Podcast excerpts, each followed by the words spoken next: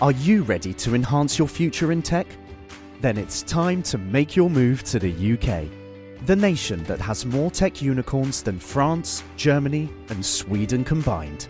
The nation that was third in the world to have a $1 trillion tech sector valuation. The nation where great talent comes together. Visit gov.uk forward slash great talent to see how you can work, live, and move to the UK.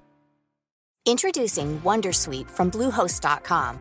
Website creation is hard, but now with Bluehost, you can answer a few simple questions about your business and get a unique WordPress website or store right away.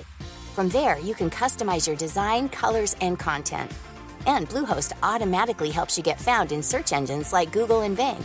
From step-by-step guidance to suggested plugins, Bluehost makes WordPress wonderful for everyone. Go to bluehost.com/wondersuite. Since 2013, Bombas has donated over 100 million socks, underwear, and t-shirts to those facing homelessness. If we counted those on air, this ad would last over 1,157 days. But if we counted the time it takes to make a donation possible, it would take just a few clicks. Because every time you make a purchase, Bombas donates an item to someone who needs it. Go to bombas.com slash ACAST and use code ACAST for 20% off your first purchase. That's bombas.com slash ACAST, code ACAST.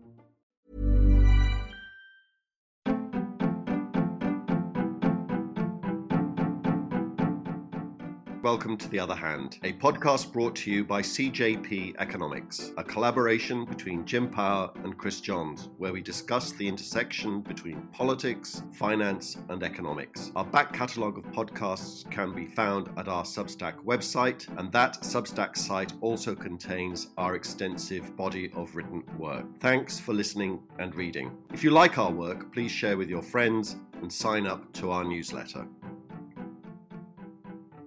Good morning, Chris. Good to talk again. We enter a new week, and it certainly strikes me that we're starting to live through extraordinary times again.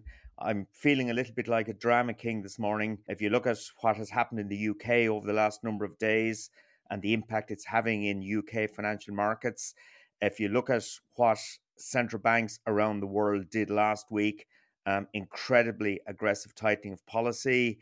Uh, we had the election in Italy yesterday, which is throwing up um, predictable results, but still quite extraordinary results.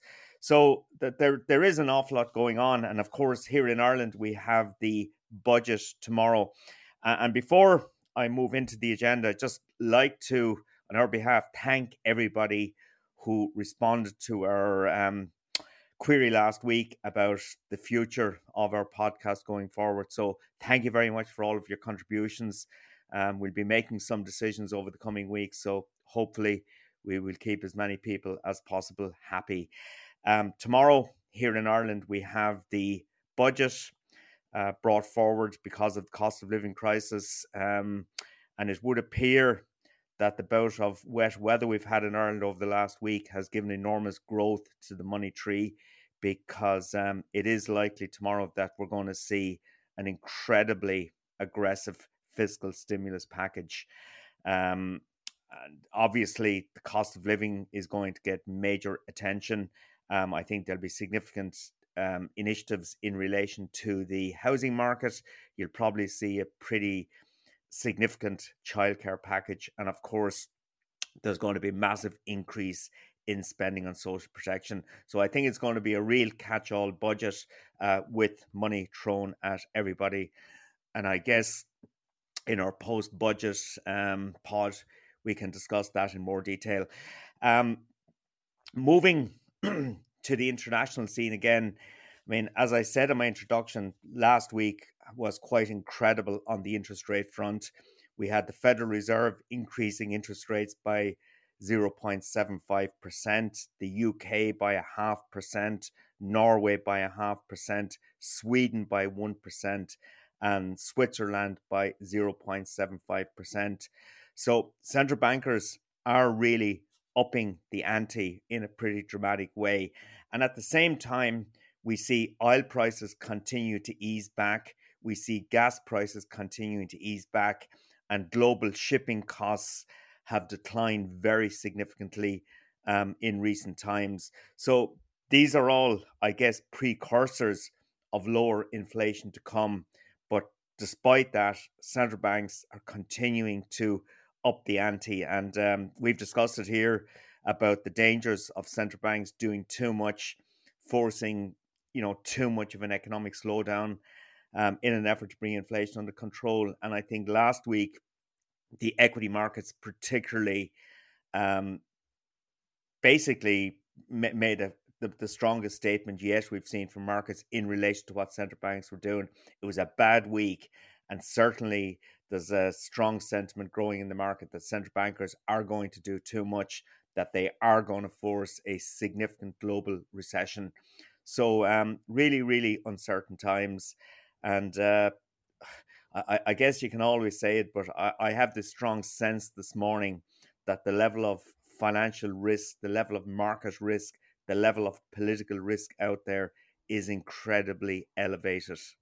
Yeah, I don't think you've um, uh, mentioned the elephant in the room, Jim, which is that, you know, I know people that have taken up smoking again because they don't think there's much point in being a healthy person anymore because Putin is clearly out to destroy us all. And that with the nuclear saber rattling that he did last week, so, some people I know have reached that rather extreme, I hasten to add, conclusion that all our futures are very grim indeed, thanks to what is happening in Ukraine, thanks to Vladimir Putin's threatened threatened use of nuclear weapons. So, as you say, their risks abound. They are everywhere. I'd like to start with the old fashioned crisis that we're in, which looks like a sterling, pound sterling crisis, and ask you a very direct question. In days of old, when we were much younger, Jim, the pound sterling falling to the levels that it's at now and the implied level that it's at against the old Irish pound, should it still exist, would mean an economic crisis for Ireland. Um, would have meant an economic crisis for Ireland, but it seems no longer the obvious point to make is that the structure of the Irish economy has changed so much. We don't export nearly as much as we did to the UK, relatively speaking. Uh, other regions and countries are much more important to us now than they were, so that we can withstand this shock. In the old days, it would have been a crisis for the Irish economy, this level of sterling. And indeed, it was back in the day. Do you think that's all true? My, my rather glib answer is true. And I think the very specific question I've got for you is there will be some harm for Ireland with sterling at this level, won't there? Yeah, there will. I, I think the, the thing that is kind of saving Ireland a little bit at the moment, well, there's a number of things I can talk about, but looking at what's happening on currency markets, I mean, the theme over the last couple of months has been one of dollar strength. Uh, the dollar strengthened dramatically against the yen. Um, it has obviously uh, appreciated dramatically against sterling um, following Kwasi Kwarteng's um, mad budget on mini budget on Friday. And of course, um, it's also gaining strongly against the euro, and it's below 97 um, cent this morning against the dollar. Okay, uh, sorry, the euro is below 97 against the dollar. So the fact that the euro is weakening against the strengthening dollar, um, and also that um, sterling is weakening against the sterling against the weakening dollar is keeping the Irish position relatively stable. You know, we haven't seen a dramatic move in the sterling Irish exchange rate. Um, but that there is definitely a more fundamental point you make. I mean, one of the benefits of Ireland's integration into the European Union over the last 30 years, and I guess particularly becoming a founder member of European Monetary Union in, excuse me, back in 1999, it, it would all suggest, you know, that the Irish economy has diversified its economic risk considerably. Uh, the UK this year will probably account for around 7% of Irish merchandise exports, which will be the lowest level we've ever seen in our history with the UK. So our direct exposure to the UK has been reduced very, very significantly. So that means that the sterling Irish pound exchange rate of old is no longer as significant. But as you say, it will impact, you know, it will make it more difficult for the Irish agri food sector to sell into the UK. However, um, the, the UK market is a very buoyant market for agri food product at the moment because Brexit has totally destroyed the UK um, food supply chain and indeed many other supply chains. So there is a strong requirement for importing food from um, somewhere. And um, in, in, given that we share the same currency as our competitor export countries in the euro area, um, I think we'll still manage to sell a lot of food into a market that needs lots of food. Uh, so I I, w- I wouldn't be that um, pessimistic about the impact this is going to have on Ireland. Uh, we do import quite a bit from the UK, so obviously there's, there's going to be some um, imported inflationary pressure. But you know, in a nutshell, uh, the UK has become quite irrelevant for the Irish economy at a macro level, and hence the problems we are seeing with sterling at the moment will have nothing like the sort of impact of old. What do you make about what's going on in the UK at the moment? It, it feels like an old fashioned sterling crisis, words I haven't used since the early 1990s, um, perhaps even longer than that. Um, we've had what, what, was a budget in the UK on uh, on Friday. It's been called all sorts of things by by government in order not for it to be scrutinized by the official office for budget responsibility. They can't call it a budget. So the fact that they're trying to escape scrutiny, I think, is very revealing. Tells you a lot. Tells you all that you need to know, really, because they know what that scrutiny would have revealed. which would have been 99.9% of economists, including the ones in the Treasury, that institution that this government hates, and in the Office for Budget Responsibility, and everywhere else, would have told them that this is just nuts and that they are doing the sorts of things that emerging market finance ministers back in the 70s and the 80s used to do, and what, in a way, Turkey is doing now, uh, which is just from a macroeconomic perspective crazy. And I think there's probably been tons of analysis, even in the Irish newspapers and media over the weekend. We don't need to rehearse what they did other than to say that it looks, from an orthodox economics perspective, very, very strange, very high risk. It's been likened to a, a casino like gamble. And I think that's the right way to think about it, in that you can go into a casino sometimes and put all of your wealth on a single number of, on the roulette table and bet that it comes up. There is a chance, of course, that it will but the odds are stacked against you big time if you put everything on a single number. And I think that's the kind of way, the right way to think about what they've done. It could work. And that's um, the bit that I think hasn't uh, been considered, understandably so. Um, could they get lucky? Uh, because that, those are really the only circumstances in, in which this would work. But Jim, as economist, I would say that if they do get lucky, the almost monolithic consensus of the economics profession that this is going to be either a mistake or a disaster. I think we probably have to rewrite a lot of economics textbooks if it does work. Would you agree? I, I would totally agree, Chris. Um, on the surface, it appears an utterly bizarre fiscal stance to take, particularly in the current environment. And the financial markets have made it very clear how they view this. Sterling has fallen to the lowest level ever against the dollar. That smacks of an old fashioned sterling crisis. If you look at government borrowing costs in the UK, the 10 year yield is over 4, 4.06% this morning and rising. Um, two year yields were almost hitting 4% Friday evening. Um, but a year earlier, they were at 0.4%. So there has been a dramatic repricing of UK assets over the last few days. And it does come on the back of what definitely on the surface seems like an absolutely outrageous fiscal experiment to take. The next few days will be incredibly interesting because if sterling continues to behave like a rock, if government bond yields continue to rise, uh, the question is, how will the Bank of England respond to that?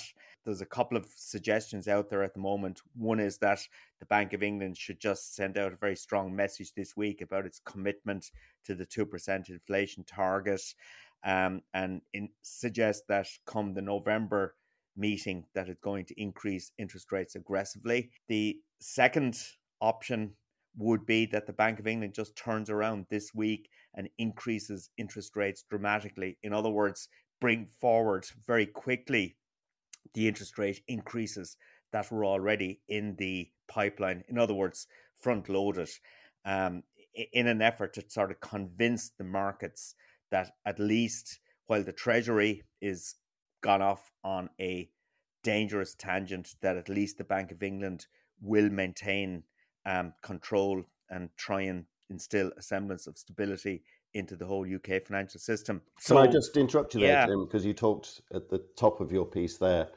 about what's been happening to government bonds. That attracts far less attention in the popular media, at least, because government bonds are tricky to understand for people who don't operate in financial markets and are far less visible in people's daily lives than things like exchange rates. Um, everybody understands that exchange rates affects the cost of imports and can affect the cost of your foreign holiday. The cost of government borrowing, which is what a bond yield is, is the most important variable out there in financial markets, and therefore probably the most important variable in people's lives, actually, in terms of pure numbers. And I think it's very significant this morning that we have Italian bond yields, which is a market that normally is associated with basket case economic policies, the, a change of government, such as we are going through at the moment, because Italians do that on average since the war, about once every 11 months, I think it is, and just general financial profligacy, economic nuttiness, economic basket caseness, if I can abuse the language. And their bond yields are 4.4% this morning. Greece, people might remember, was at the epicenter of the great financial crisis, the Eurozone crisis, part of that financial crisis of a decade ago. Its bond yields are just over 4.5%. And the United Kingdom's bond yield is 4.1%. So they've joined what rather pejoratively used to be called the pigs.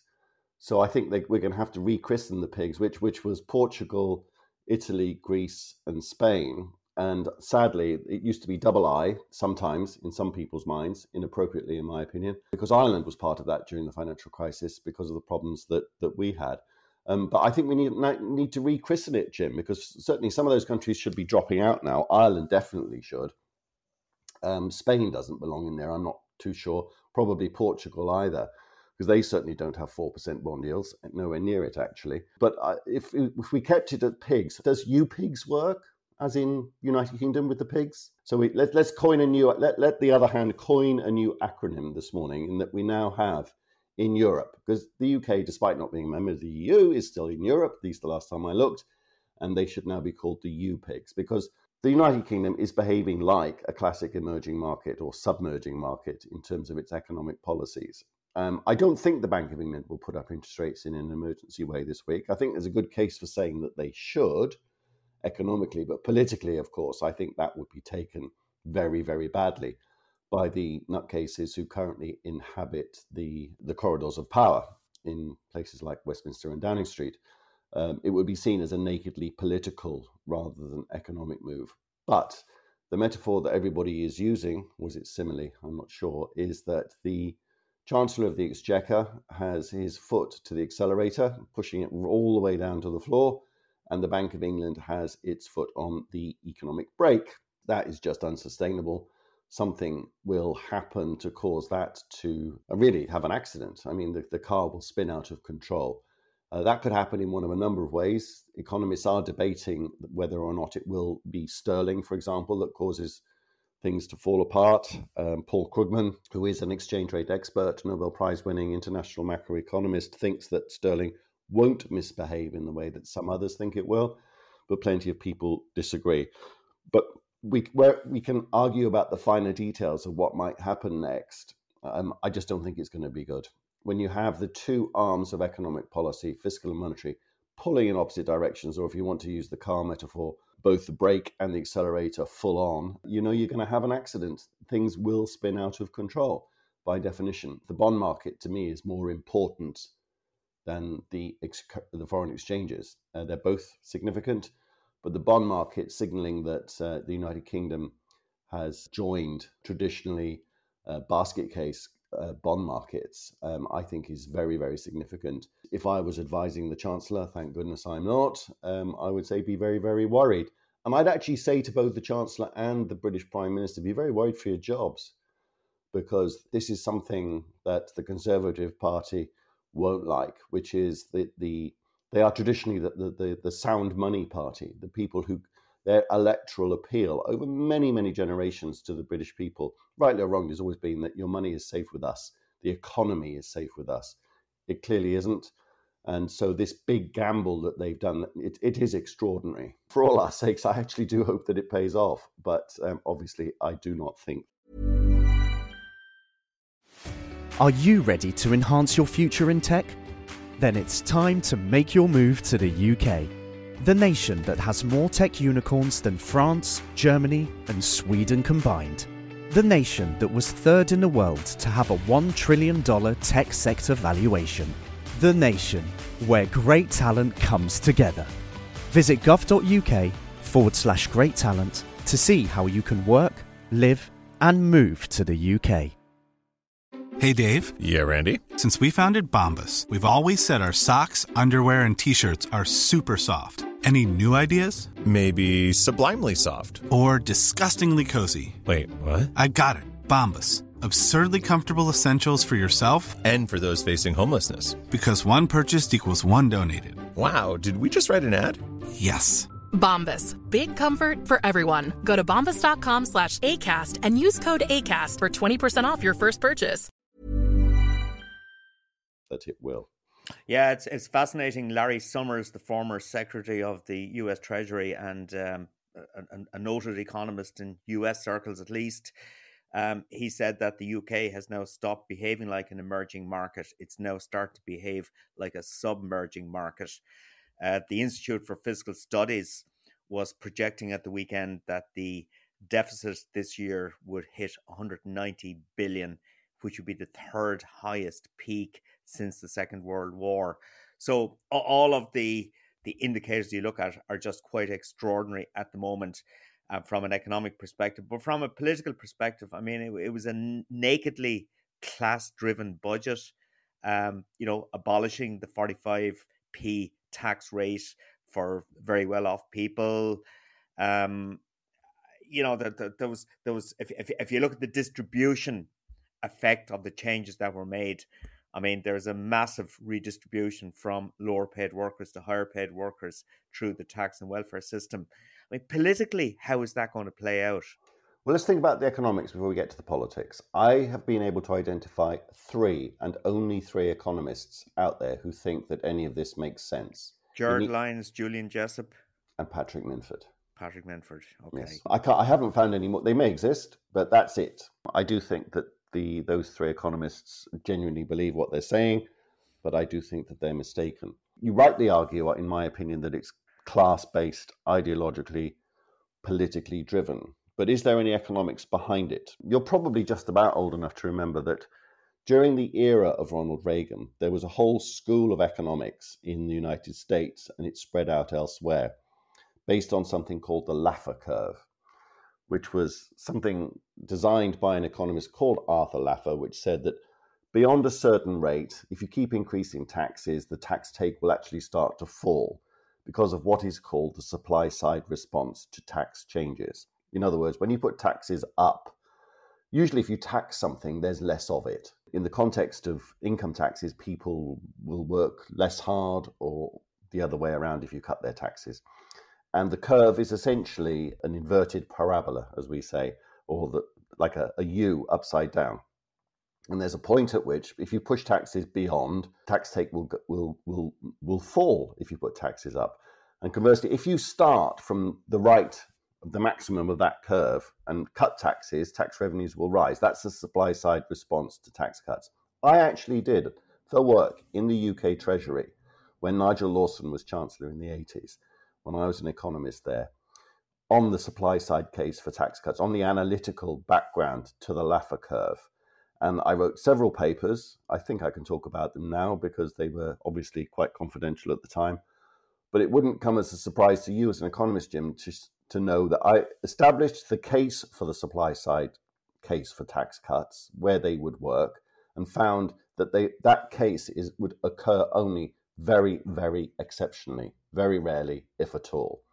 The starting point for the economy would have to be extremely unusual for tax cuts to produce the economic growth sufficient that they were self sustaining, that the uh, tax cuts would produce the growth that Kwarteng and Truss um, think they will.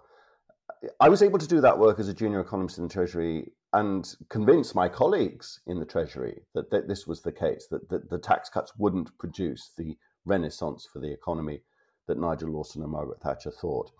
And so the puzzle to me, the intellectual puzzle, and I think I know the answer to it, is why all these years later does this idea make a comeback? Now, somebody famous once said the bad ideas are like cockroaches. You can kill them, but they just keep coming back. Um, zombie economics, I think it's also been called. But I would have thought that even if the papers that I wrote in the UK Treasury have long since disappeared into some dusty filing cabinet, that some other bright spark in the Treasury will have informed the Chancellor this doesn't work. It really doesn't. The conditions under which your tax cuts will have the effects that you say they will, they occur so rarely that it's once in a blue moon. Why have they done it then? I suspect that they don't believe what they're saying, and it comes back to your original diagnosis. This is pure ideology. This has got an awful lot to do with the way in which I think that it's insidious and it's not explicit. I'm not suggesting for a second anybody's doing anything illegal, and I use the term in a moral or an ethical sense. Things have become corrupt in the UK. This Truss's chief of staff is being paid through a private company.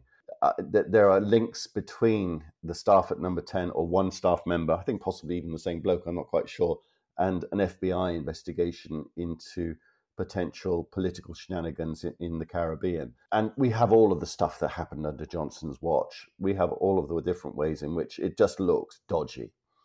And one of the things that um, emerged this week is that um, hedge funds made a lot of money out of sterling's devaluation, again, just as they did during the Brexit referendum. People who donate an awful lot of money to the Conservative Party are making a lot of money right now, both via the tax cuts and also by the shenanigans in financial markets. I didn't used to be much of a conspiracy theorist, but in this way, I think I am. I think that we've become, in an insidious, pretty grim sort of way, corrupted here both intellectually and financially. That's strong stuff, Chris, but uh, it, it, it, it does appear to capture very well uh, the prevailing climate over there.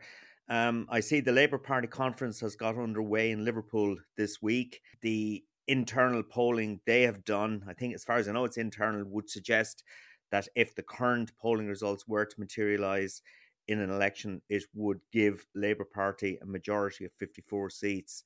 And, and, and, and, I suppose this just raises the question how will the UK electorate respond to what's happening at the moment? Um, you know, if they continue to see sterling under pressure, if bond yields continue to rise, if the UK is being increasingly viewed as a submerging market economy, it doesn't matter well, the electorate. Of course, it matters, Jim. But I think the question you raise is absolutely the right one and absolutely fascinating because the traditional thing, of course, in British politics is to say that when the Conservatives are messing things up in the way that they are now, maybe they've never messed it up as badly as they are now. This is worse economic management than the time when sterling was kicked out of the exchange rate mechanism all the way back in the early 90s.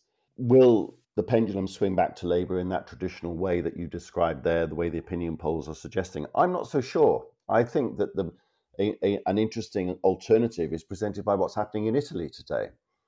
I think that things could become so extreme here that a new political force could emerge. We saw it during the Brexit referendum when people started voting for Nigel Farage's UKIP party. I could easily see him or somebody like him making a political comeback and offering um, something um, even weirder than the, the current right wing nutcases inhabiting the Tory party. So I think it's it's extremely unstable politically what will happen as a result of this economic catastrophe that they are risking as a result of their weird fiscal policies. Yeah, it's, looking around what's happening elsewhere. I mean, we have um, centre right parties currently negotiating the formation of a government in Sweden. That would would represent, I mean, a pretty well, it is the Swedish election result was a pretty dramatic result given Sweden's history of, you know, being a very sort of a liberal social democratic economy with strong, strong social structures, etc. In Italy over the weekend, we saw three parties, the Brothers of Italy, the League, and Forza Italia, gaining around 43% of the seats, likely to form a government over the coming weeks. It'll take some time. Giorgia Meloni as the uh, prime minister and Salvini and Berlusconi, you know, coming back to prominence again, and that is also pretty dramatic stuff. But uh, and given the history of particularly uh, well, all of those three parties really, they would have been neo fascist backgrounds, uh, particularly the Brothers of Italy, very Eurosceptic. And yet, the markets this morning are not terribly concerned by it all. Okay, there's a bit of euro weakness. The bond yields in Europe have increased a bit, uh, but nothing like as dramatic as might have been the case. I mean, is, is it possible that um, these three parties will come in and form a government um, on the back of economic failure by the previous government led by Mario Draghi? You know, this seems to be happening everywhere. Political systems are failing to deliver, and that gives rise to more radical political systems to put in place. Um, and here, in Ireland, of course, we're seeing the same thing. You know, there's a strong belief amongst many that Fine Gael and Fianna Fáil and the Greens have made a total bags of running the country over the last few years, and we could agree or disagree about that. Uh, but that's the perception that's out there amongst many people, and as a consequence, we see Sinn Féin, the strongest party, likely to form the next government. So there seems to be an increasing view in countries that listen, what we've had isn't particularly working well, so let's try something radically different.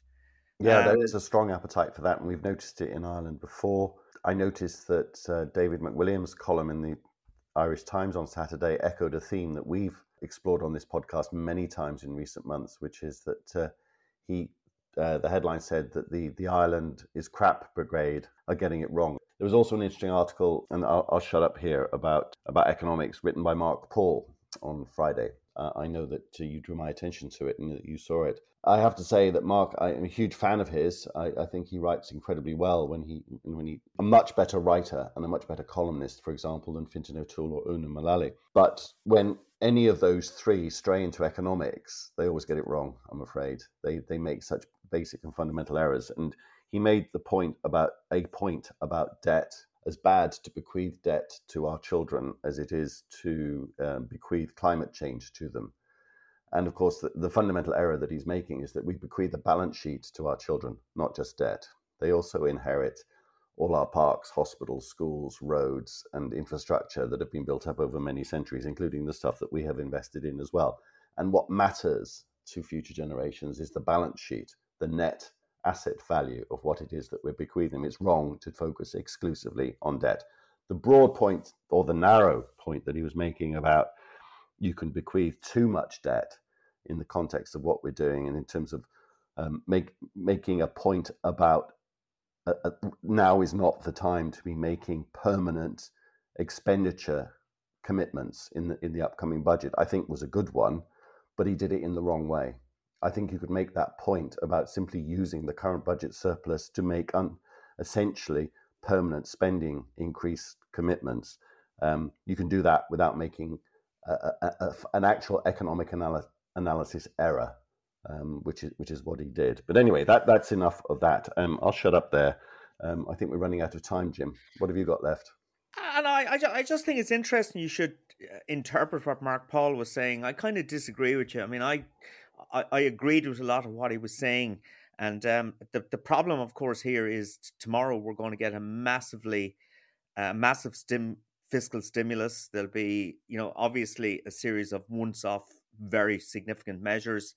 Um, there will also then be a significant increase in permanent spending, particularly in areas like social protection, uh, probably health. Even though there is there there is a speculation out there at the moment that Stephen Donnelly is very pissed off um, with the lack of money he's going to get in the budget, but it remains to be seen what falls out of that. But um, we're seeing a dramatic increase in spending here, which is adding, which will add to the national debt. And yet, there is no focus whatsoever on how we spend the money. Um, yeah, I think you can make all those points without doing the old-fashioned neither a borrower nor a lender be. That debt is not the issue here. As it's con- what you do with it. It's what you do with it, Chris. Absolutely. So don't focus on the fact that debt's going up or down, or in this particular case, going up. Actually, start asking questions about value for money. Because there was another piece by Fintan O'Toole over the weekend saying, "Oh my God, anybody that criticised the tax commission." I was waiting for him to mention you actually, but he didn't. Um, he he wouldn't stoop that low, I suspect. He couldn't bring himself to mention you by name, Jim. And of course, he, you know, he, he came out with all of the usual nonsense arguments about why the tax commission is is possibly the, the, the best document that's been written since the Bible, possibly better than the Bible. The arguments are always just nonsense. They they don't make sense in their in, in their own terms. And this is what I say about when they stray into economics. They really display the fact that they don't know what they're talking about. I think you can make the points about simply increasing public spending every time you get these sorts of uh, pressures uh, in in ways that don't make those don't make the argument from an economic wrong place. You can sim- you can point out that that the health service is a consumer of resources in a in really quite an extraordinary way, and that the the old probably um, lie, but that, like all great lies, it comes wrapped around a kernel of truth that you could double the budget for the HSE or whatever it's called these days and still produce very little positive outcomes for, for health because it is just a black hole into which money can be poured. And like a black hole, it will just absorb the resources without spitting anything back out. And questions about efficiency in the public sector are never asked. Do we get, can we do more with less? Can we do more with the same? None of these questions are ever asked by the Fintan O'Tooles of this world. It's always about finding somebody else to tax. Um, or and these days, uh, I accept there is an, uh, a, a debate about borrowing, but come at it the right way. Ask the right questions. Don't come at it from um, economically economic ways that don't make much sense. Is just the way I would. Excellent. Yeah, uh, I, I agree with most of that. Okay, uh, thanks, Jim. Chris, we shall talk in the aftermath of the Irish budget. Yeah, we should um, probably do a special this week. Yeah, we should. Um, I'm on the road a lot. Um, mm-hmm. A lot of gigs and stuff around the country uh, relate to the budget. But anyway, uh, let's I'll see. have to create an avatar and um, get the machine, and I'll have a conversation with myself. Except that half the conversation will be with your avatar. That would be interesting, wouldn't it? that would, Chris. Yeah. At least Listen, that way, you probably end up. I get the avatar to agree with me. Listen, good, good to talk. Um, promises to be an incredibly interesting week. Absolutely. Cheers, Jim. Speak soon. See you. Bye. Are you ready to enhance your future in tech? Then it's time to make your move to the UK, the nation that has more tech unicorns than France, Germany, and Sweden combined. The nation that was third in the world to have a $1 trillion tech sector valuation. The nation where great talent comes together. Visit gov.uk forward slash great talent to see how you can work, live, and move to the UK.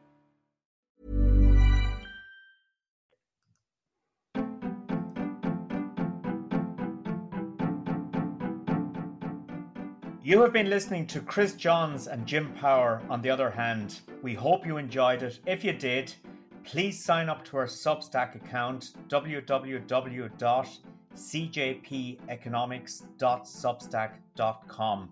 You can download our podcasts on Apple, Spotify, and other good podcast platforms.